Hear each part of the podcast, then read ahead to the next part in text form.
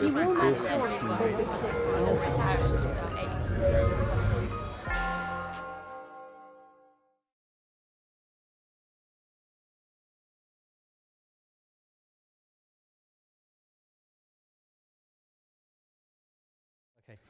So, um, as many of you probably know, there are 127,000 people in the UK with um, Parkinson's. Um, and like many of you, um, so too is, my, my friend Jan Strickling, um, who used to be a ballet dancer, and uh, he was a, a, virtuoso ballet dancer. Um, and um, so he asked me to, um, he's been encouraging me to get involved with this research.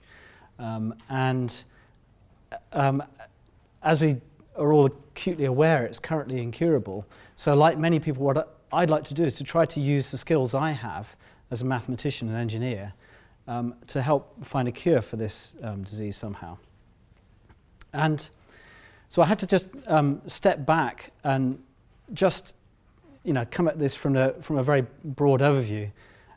The first question, of course, is what exactly causes Parkinson's? Well, that's a complicated question, but I don't want to dumb it down. But, well, the proximal cause is that dopaminergic um, neurons in the substantia nigra eventually begin to die. Um, and perhaps that's over a long period of time. So I don't need to tell you that it's a frustrating disease because it's not at all obvious, as Michelle was saying, exactly why it is one person gets Parkinson's um, and another doesn't. So the question then, I suppose, is um, the, the, first obvious place is to look at genetics. Um, and there's been intensive research looking at genetic causes. And of course, the OPDC has some of the most cutting edge research in exactly these questions. Um, so, certainly, there must be some um, influence of genetics. But um, from what we know so far, there's only a few genetic mutations that have actually been found to increase the risk. Um, certainly, that wouldn't, certainly not enough to explain the, the, the heterogeneity of, of, different expression of symptoms of, of this disease. So, um, in that case, perhaps Parkinson's is mostly due to what I would call phenotypic variation. So, it might just be cellular variability, it might just be due to different expression levels of particular genes over time. This accumulates over time, and so that is what causes Parkinson's. Um, so, there are many um, promising leads in this direction. For example, um, at, for example, being pursued at Oxford on the question of alpha synuclein, um, the protein accumulation of this particular protein being one uh, uh, potential cause.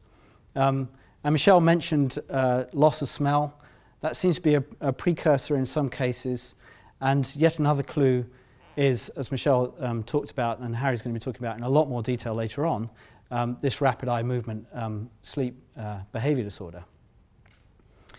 But otherwise, the evidence so far seems to be quite weak. Um, we don't have a lot of strong evidence to show exactly what explains the variability of, of Parkinson's. So, what about behavior? Um, does your lifestyle, um, before you develop Parkinson's and as you um, uh, live with the disease for a period of time, um, does that influence it or not? And unfortunately, the answer pretty much is that no one really knows. And the reason why is because of the fact that it's not really been possible in the past to actually measure behavior objectively using anything other than infrequent surveys. So um, there's a survey that you can, you can do, part of the UPDRS um, uh, scale, for example, this Unified Parkinson's Disease Rating Scale, and part of it you could fill out yourself. But the data that we have on that pretty much is once every three months. So, of course, behavior is not what happens when you do that survey. Behavior is everything else while you're not doing the survey. So, of course, we don't really have any objective information about that. And maybe there's an environmental influence as well. As well. Does where you live explain your risk? Now, there's some evidence to this effect. For example, farmers exposed to certain um, pesticides um, and other particular industrial toxins um, seem to have a higher risk than the general population. But again, we need a lot, a lot more evidence than that to, to associate environmental factors with this disease. Um, because all that we have so far is pretty much based on surveys. And again, that doesn't tell you the whole picture. For example, you could, for the whole of your working life, drive past a set of fields that are being sprayed with a particular pesticide. And the survey just looks at where you live. Of course, that completely misses the fact that you are being exposed to a potential toxin that could cause this disease. Um, so that would not be picked up by a survey. So some other approach is clearly needed here. So obviously, we're not going to get a complete picture of this disease until we combine at least these four aspects, which is genetics, biology, behavior, and environment. So my particular research focus is on addressing the many technical problems that we face in recording behavioral and environmental factors. One of the biggest problems being the expense, the sheer expense of going about collecting this kind of data. Um, and we need to measure behavior and environmental um, factors over a long duration um, because we need to be able to see what happens when you're not at the clinic. Um, to make that possible, every part of the measurement process has to be as inexpensive as possible. Otherwise, we are simply going to run out of money before we ever get any kind of um, numbers to be able to actually do the statistics. But what I believe is that we're living in a rather miraculous era, actually, when technologies such as um, smartphones, which I'll be talking about later, um, uh, have really reached the point at which we could start to consider these as proper research tools for trying to address these kind of questions.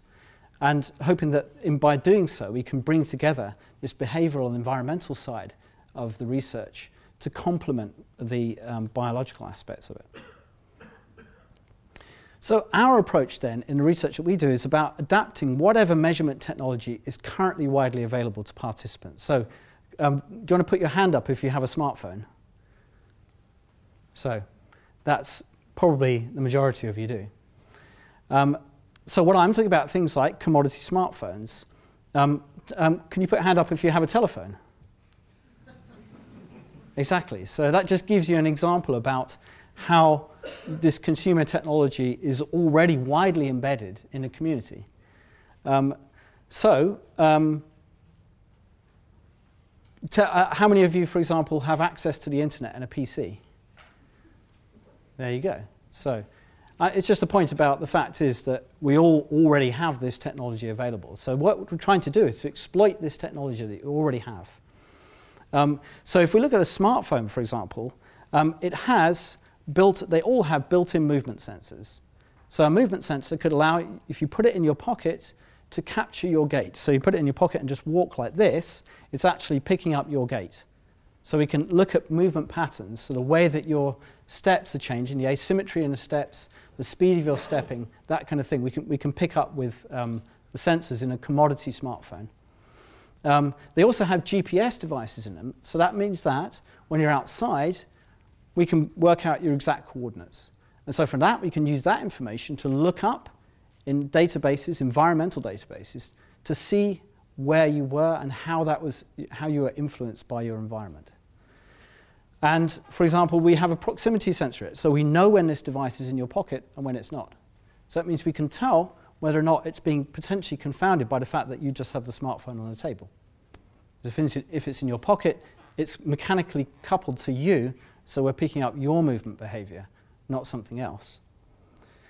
And we work with um, organizations like um, Twilio, who have an interactive voice response system. So you can make a telephone call and you can leave recordings of your voice, for example, with an automated system. And uh, a lot of this data is just collected by um, ubiquitous servers that's all open source. So this is pretty much free software and allows us to set up servers to collect the mountain of data that um, comes in through this route um, at very, very low cost. Um, so what this allows us to do then is to run really highly accessible trials for collecting this kind of data. So to give you an example of this, we ran uh, a study called the Parkinson's Voice, Voice Initiative, where we were able to recruit nearly 17,000 participants in under six months for less than $1,000. So that gives you an idea about how, how cheap this can be. Um, and to reach out to large numbers of participants, um, we can find ways to try to mobilize um, everyone to report their symptoms on a frequent basis, which can then be used as a baseline to compare to this kind of objective data being collected using, using smartphones. Um, now, I should just, I'm just going to, this is the only technical slide in my talk. I promise you. Um, one thing I should, should give you some in, um, understanding about is the technology that goes on in the background, if you like. What happens to all this data when we collect it? How can we process it and turn it into something meaningful? Now, what I should say is that uh, there's, a, there's a, a, a law called Moore's Law, and it's widely appreciated that the cost and size of computing hardware halves every 18 months. So by now, a smartphone is basically more powerful than a 100 ton mainframe computer in the 1970s. I think you probably all know that. Uh, of course, a, a mainframe computer then would have filled a room. Now, if I plot on this, on this axis, the horizontal axis is the date, and the vertical axis, note that that's on a logarithmic scale, shows the time taken to perform a certain computation. And the top curve shows the improvement due to Moore's law. So you can see that's logarithm exponentially dropping. So the, the time taken to do that computation would be you know, a tenth of its, uh, um, when, we, when it started off, it was at um, 10 to the 7. Um, so that's 10 million seconds. And then by 1990, it's down to 1,000 seconds. So that gives you somehow so just a comparison about how fast it is. But look at the other curve. Now, the other curve here is it's a, it's a well kept secret, actually. Um, this is the curve that is due purely to um, our improvements in actually um, running, uh, designing algorithms that can process this kind of data. And the improvements in the algorithms mean, uh, have far outstripped Moore's law. So that means that we are in an era when we can really start to process this data on a, uh, an incredibly rapid scale. Um, for example, the signal processing techniques that we're using and so-called machine learning methods that try to that basically automatically understand this data and make predictions on clinical scales that can be used in research like this. And, it's, and of course, it's objective because the fact is that we are simply using the sensors in this device, and if you have the same behavior, it records the same thing.